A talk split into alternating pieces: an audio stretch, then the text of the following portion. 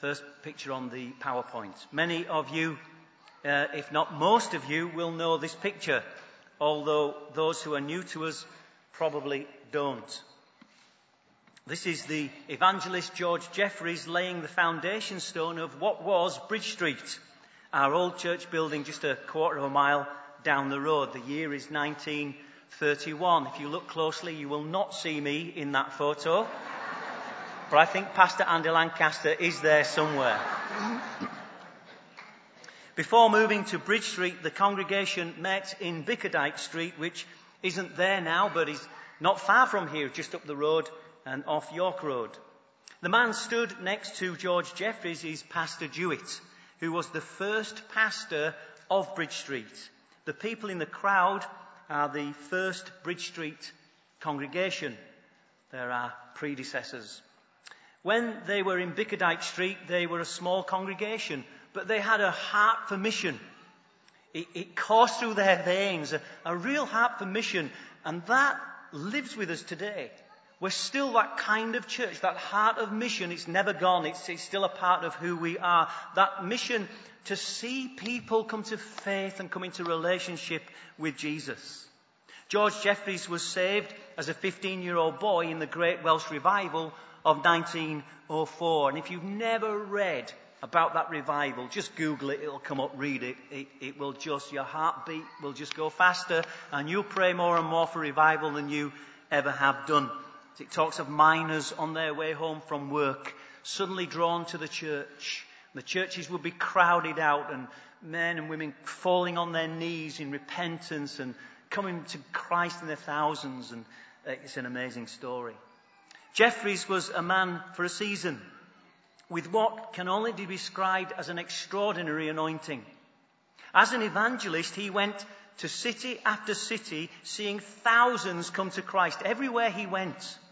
And everywhere he went, just about, he left a church. Thousands come to Christ, he leaves a church. And that is how the Elim Pentecostal movement was born. George Jeffreys, everywhere he went, leaving a church, and others joined him and planted churches as well. And everywhere he went, he saw amazing, wonderful miracles. It was in 1927 that Pastor Dewitt and the small congregation of Bickerdike Street invited George Jeffreys for a two week evangelistic mission here in Leeds. That two week mission saw over 2,000 people come to faith. And as a result of that mission, the church building was too small. It took them four years of hiring different venues around Leeds city centre. Some of those venues are still there now, used for very different things. I believe the Carriage Works Theatre was one of those venues back in the day. And they, they went round different venues until they bought the plot of land at Bridge Street. And this is them on that plot of land at Bridge Street laying the foundation stone. Karen and I used to lead a house group many years ago uh, in Seacroft, in Gilbert and Sylvia Pearson's home. Some of the Bridge Street people will remember them. And we used to pick up an old man called Frank Reed. And we used to love getting Frank to tell his testimony, his story. Frank was very unassuming, uh, very much in the background. And we used to take him home and drop him off. And we say, tell, you know, we just used to love getting him talking about, because Frank was there. Frank was there at the Jeffreys campaign. And he had so many wonderful stories to tell. But Frank became a Christian at that 1927 campaign. And Frank would say to us, he said, look, I didn't really want to go to the meeting, but the boss invited me and I daren't say no. Frank was very pragmatic about how he became a Christian. Frank's witnessed a miracle at one of the meetings and Frank simply said, look, I, I saw this thing with my own eyes and I saw the power of God and I thought, I can do no other than give my life to him. And the miracle that Frank witnessed was of a man called James Gregson. This particular miracle was reported far and wide, even reached the papers in London. James Gregson had a nasty accident while working in the coal mine. He was taken to hospital, but back in the day, there was not a lot that could be done for him. He had broken bones, he had a serious spine injury, he was in pain all the time. And in his own words, this is what he says. I became hopeless and helpless. I had to creep along the ground. My legs were twisted and I dragged them along in a crossed position. I could not sit, but had to lay down. My life was a misery. The Leeds newspapers were picking up on some of the miracles that were happening at the Jeffreys campaign. And Gregson's wife was reading one of the articles and she says, We're going to one of these meetings. It was the same meeting that Frank went to. Frank saw James Gregson. He'd been carried to the front of the meeting and laid on the floor. In fact, Frank knew Gregson, didn't know him well, but knew of him because he was quite well known in circles because it was just a pitiful sight to see him. Frank said when Gregson had been prayed for, he could hear some clicking noises. So let me take up the story in Gregson's own words. When I was prayed for, I felt as if a dozen hands were placed all over my body and I felt every bone going back into place. I was instantly released from my bondage and I was completely healed. I was only skin and bone. My eyes were sunk in my head. Inside two weeks, I had gained two stone and I continued to put on flesh. I was able to go back to work as strong as ever and I've never lost a day's work since. An amazing, amazing story. And the connection with us is that some years later, James Gregson became caretaker at Bridge Street in our old building. Bridge Street was born out of a move of God, a move of the Spirit that saw thousands come to Christ and many healed. That is our heritage. And while we thank God for His goodness and grace over this fellowship over many years, over a hundred years, I think we trace our beginning back to around about 1910. So over a hundred years, we thank God for His grace and that His continued grace of saving people it must by now be thousands of people that have come to Christ through the ministry of Bridge Street and Bridge Community Church. People sent out to the mission field, seeing more and more people come to Christ, and the poor helped, and situations transformed by the power of the gospel. We thank God for His amazing grace and the things He continues to bless us with. We thank Him for wonderful miracles. We thank Him for the weekly. We see these God stories appearing in the bulletin of people have encountered the healer and the one who sets people free. We thank God for His wonderful miracles of provision in the move to this place. We thank Him for prophetic words that we have seen come to pass with our own eyes. Some of us who were part of the journey from beginning to end. Some of the trustees, particularly Andy Good and myself, we've stood in places and we have stood in awe.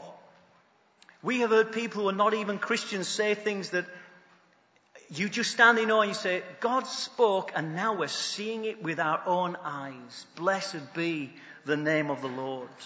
We have so much to thank God for, but our heart's cry is this, more Lord, more of you. More of your glory. More of your power. Habakkuk the prophet prays in chapter 3 verse 1 of his letter, Lord, I have heard of your fame. I stand in awe of your deeds, O Lord, but renew them in our day. In our time make them known. In wrath remember mercy. So we pray for a fresh encounter we pray for a fresh outpouring of the Holy Spirit on this place, on our lives, on this next part of our journey, our history. So I ask you this morning, what about you? Where are you in your relationship with God? Are you as close as you've ever been or drifting? Do you feel a million miles away?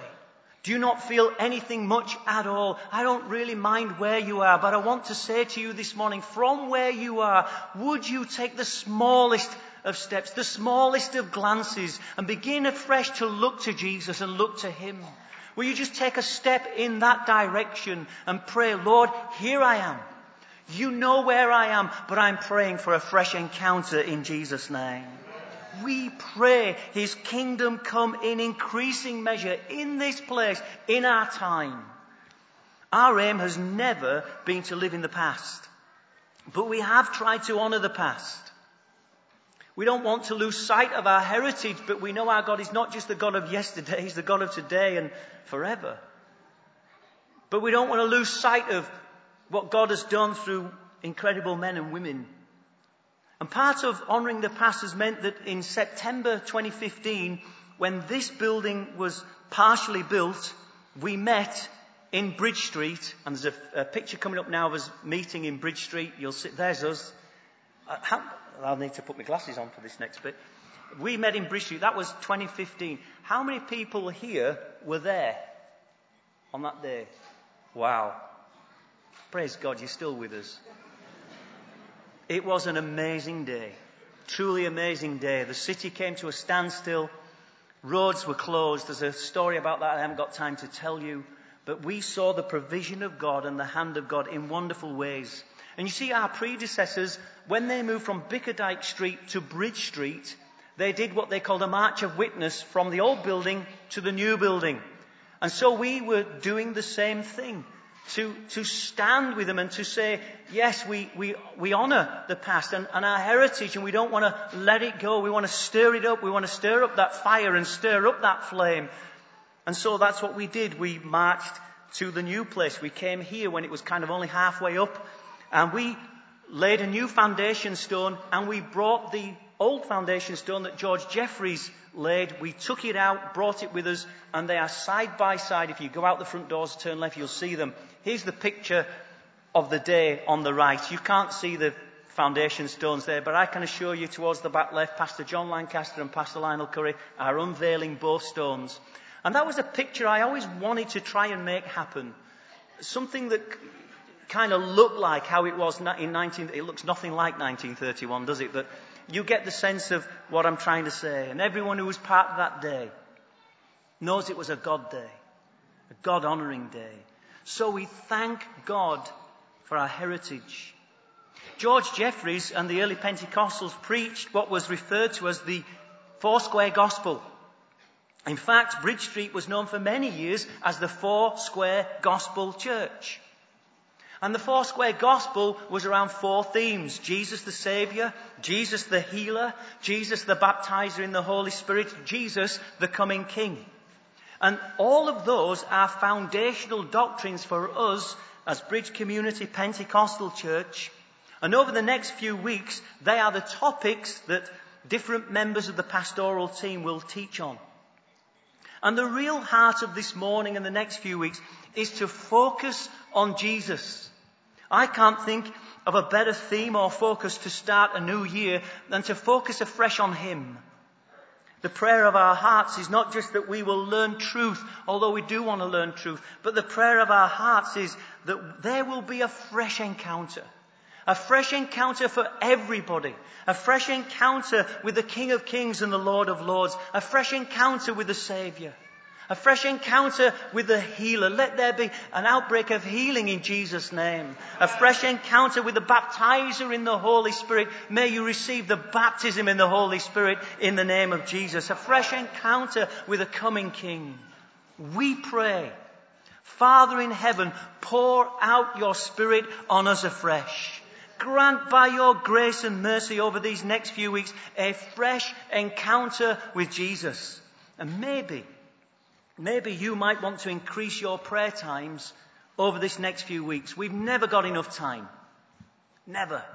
There's always stuff to crowd out our time. So maybe you might want to fast as a way of expressing your heart and desire, but perhaps as a way of making some time. Maybe you'll fast from social media. Maybe give Facebook a night off. Maybe give the telly a night off. Whatever it is for you to show the earnestness of your desire.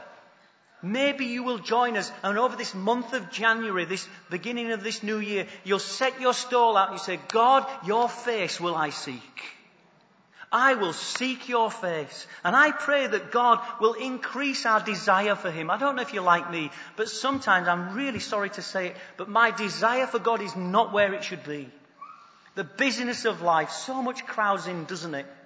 I pray, God, in this season, increase our desire for Him. Increase our desire for His Word. Increase our passion for Jesus. James 4 verse 8 says, draw near to God and He will draw near to you. And I pray as you make the effort to draw near to God, I pray you will have a fresh, life-changing encounter with the King of Kings and the Lord of Lords in Jesus' name.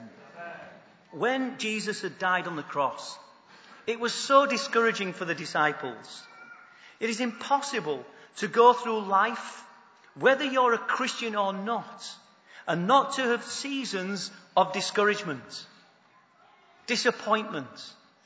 You can't go through life and not find that somehow, somewhere, they are a part of the journey. And the disciples, they were so dejected, they were so discouraged. And then Matthew 28 records the story of the women going to visit the tomb. Jesus is dead. They know he's buried. And they're going to visit the tomb and, and they are so down and dejected. And then Matthew tells us of the incredible moment when the angel says to them, He's not here. He's risen. And the women uh, hurry off to tell the other disciples. And verse 9 of Matthew 28 says this Suddenly, Jesus met them. Greetings, he said. They came to him, clasped his feet, and worshipped him. Suddenly, Jesus met them. A suddenly moment. A moment of fresh encounter with Jesus right in the place of discouragement. Right in that place of difficulty. Not even what they were expecting. They went to anoint a dead body. And right there, an encounter that moved them to a whole new place of worship. They clasped his feet and worshipped him. Right there in that difficult place, a fresh vision of who Jesus was. He wasn't dead. We don't need to anoint a body. He's alive and he's conquered death and hell and sin. A fresh vision. Suddenly, in the moment of gloom and darkness, Jesus met them. And I pray with all my heart that as you draw near to Him, whatever sacrifices you make in the next month, and you will only get out what you put in, you will reap what you sow. Whatever sacrifices you put in the next month to draw aside, to draw to Him, I pray that as you draw near to Him, even amid challenge, even amid discouragement, I pray for suddenly moments. Moments of fresh encounter with the living God. Moments that will move you to a whole new place of worship. A place that you have not experienced for a long time. A place that you remember. It's in the past, but I pray it will be in the present in Jesus' name. The apostle John in old age, he's exiled. He's sent to an island called Patmos. He's sent there as a punishment for being a Christian. Patmos is a place of desperation. It's a place of hopelessness. It's a place of restriction, no opportunity. It's an island just eight miles by four miles. Nothing on it other than other exiles, criminals. It's not a great place to be. The apostle John, he's experienced everything. He's bought the t-shirt, he's worn the t-shirt, he's been there, seen it, done it. He lived with Jesus, walked with Jesus, talked with Jesus. He saw blind eyes restored. He saw people raised from the dead. He was there on the day of Pentecost when the Spirit came in tongues of fire and he prophesied and he spoke in tongues. Yet in an old age, in the most unlikely of places, he would have the greatest encounter of his life. And I want to say to some people here this morning, your greatest encounter in Christ is yet to come in Jesus' name. You may be in older age. You may have walked a long time, but your greatest encounter is ahead of you in the name of Jesus.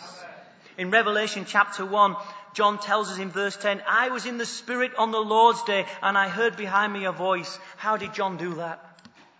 He's on Patmos. He's got criminals. He's got unsavory people around. He's in isolation. He has no fellowship. There's nobody around him. But somehow, somewhere, he manages to turn his heart to Jesus in the situation. And he says, I heard a voice. And when John turned to look, he tells us, I saw someone like a son of man dressed in a robe, reaching down to his feet and with a golden sash around his chest. The hair on his head was white like wool, and his eyes were blazing like fire. His feet were like bronze glowing in a furnace, and his voice was like the sound of the rushing waters. His face was like the sun shining in its all its glory. And when I saw him, I fell at his feet as dead. In the place of restriction, in the place of confinement, in the place of isolation, which might describe exactly where you are. John has a fresh encounter with Jesus and it moves him to a whole new place of worship. It brings him to a place of fresh vision of who Jesus is, even in the darkest of places. Wherever you are, whether it's a place of restriction, a place of confinement, a place of struggle, the risen Lord Jesus Christ can meet you there. He can meet you in that place. I pray again that your greatest encounters with Jesus are yet to come. Like the Apostle John, you may have wonderful encounters with Jesus yesterday and yesteryear. You may have many stories you can tell of moments of encounter, moments where you were so aware of His presence. Moments of answered prayer, moments of blessing, moments of Holy Spirit outpouring on your life and you prophesied and, and you worshipped in a way you hadn't for a long time and maybe you spoke in tongues. Maybe you can speak of all those kind of stores, stories. Great. We thank God for the past. You may have experienced all kinds of things. We thank God for all of that. But He's not just a God of the past. He's the God of the present. He's the God of the future. He's the same yesterday, today, forever. He's the God of Abraham, Isaac, and Jacob. He's the God of succeeding generations. He is the God who gives fresh bread for today. Is anybody hungry? There's fresh bread today. Fresh bread today. Is anybody thirsty? Jesus says, Come to me, all you who are thirsty, and I will quench that thirst. He is the God who gives fresh bread today. His mercies, they are new every morning. I pray for you. I pray fresh bread in Jesus' name. I pray fresh grace. I pray new mercies over your life, pressed down, shaken together, running over in the name of Jesus. Right where you are. You don't need to change the situation. You don't need to get over worried about the situation. You need to turn to Him in the situation. And I pray your place of restriction will become your place of encounter. I pray your place of restriction will become your place of worship and awe and wonder. I pray your place of restriction will become a place of blessing. Genesis 39 tells us Joseph went to prison for something he didn't do. It was a place of restriction a place of no opportunity. But even there, the Bible tells us Joseph prospered. In prison, no opportunity. Joseph prospered. Genesis 39:21 tells us right there in that place, Joseph experienced the favor of God. And in a place of no opportunity, read the text for yourself, it says he was promoted in Jesus' name. I pray for you with everything I have. Whatever your context, whatever your circumstances, whatever your surroundings, I pray for a visitation of the favor of God in Jesus' name. I pray your place of restriction will become a place of promotion in the name of Jesus. I pray the favor of God right where you are in your life.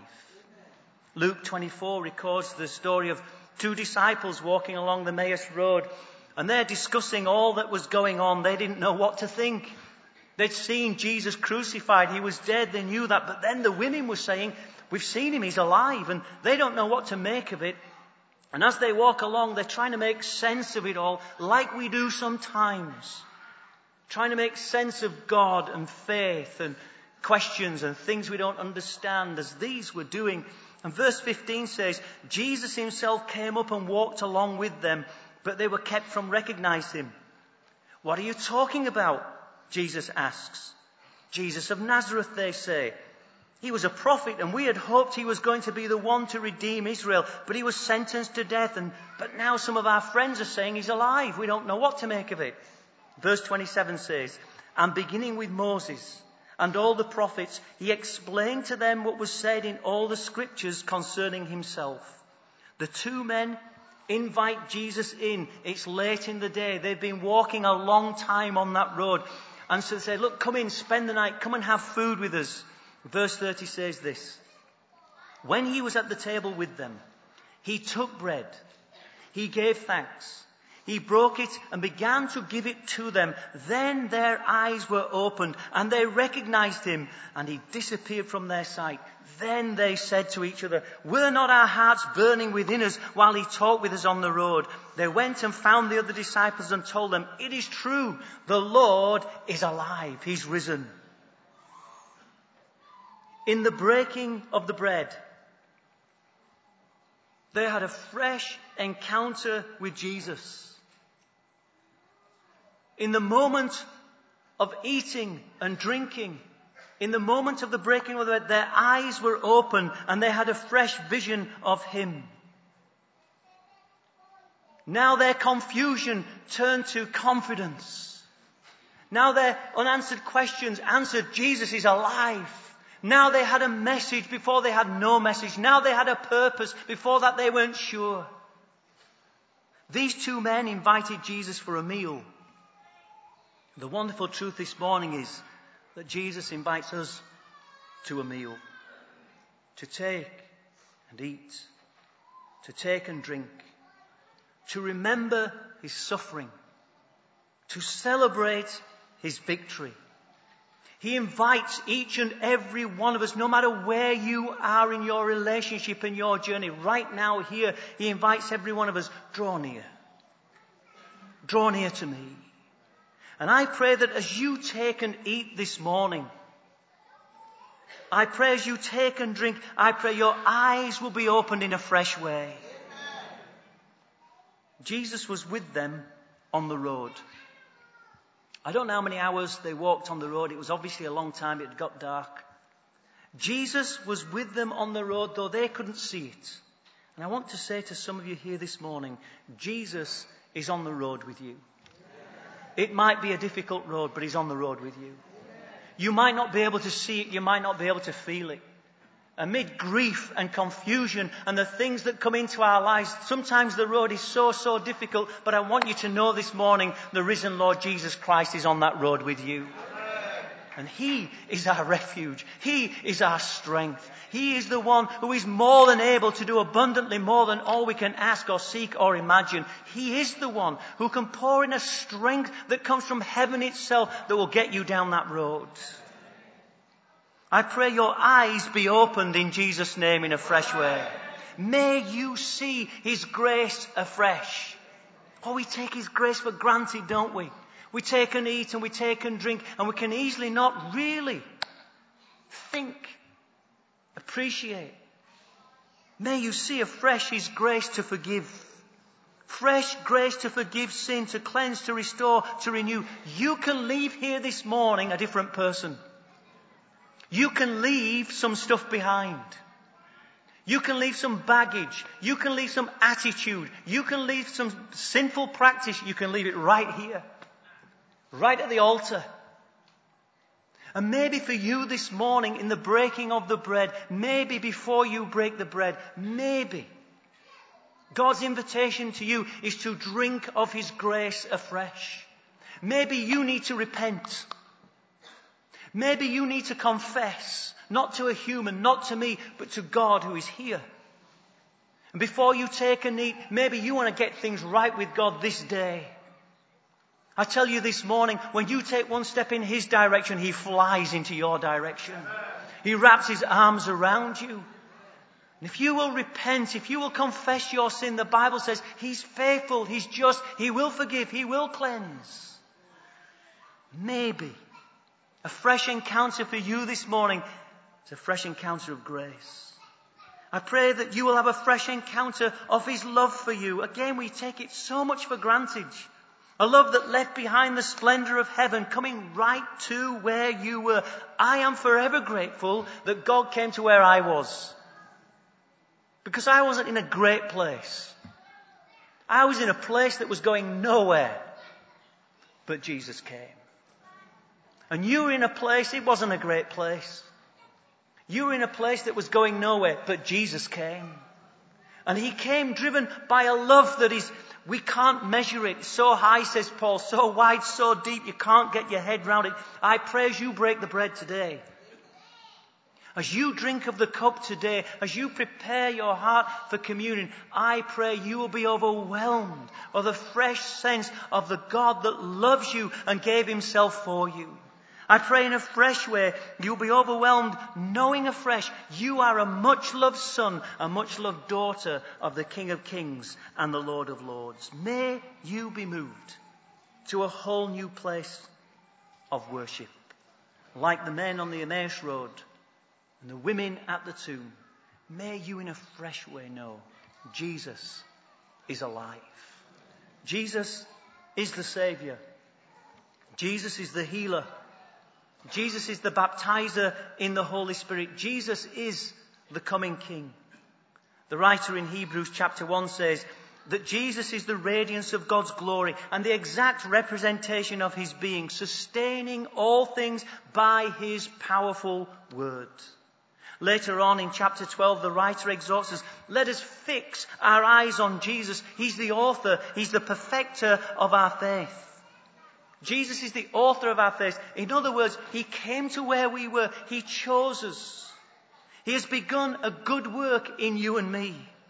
He's the perfecter of our faith. In other words, He will never, ever give up on us. Are you glad about that this morning? I mean, I would give up on me sometimes if I'm honest. I would. And maybe you would give up on yourself, but I say don't do that because God hasn't given up on you either. He will never give up on you. The one who began a good work in you, He will bring it on to completion in Jesus' name. So I pray in closing that at the beginning of a new year, we will indeed fix our eyes on Jesus. And in doing so, may our eyes be opened and may we account, encounter afresh the one who is the radiance of God's glory and the sustainer of all things. In Jesus' name, Amen and Amen. Let's stand together, friends.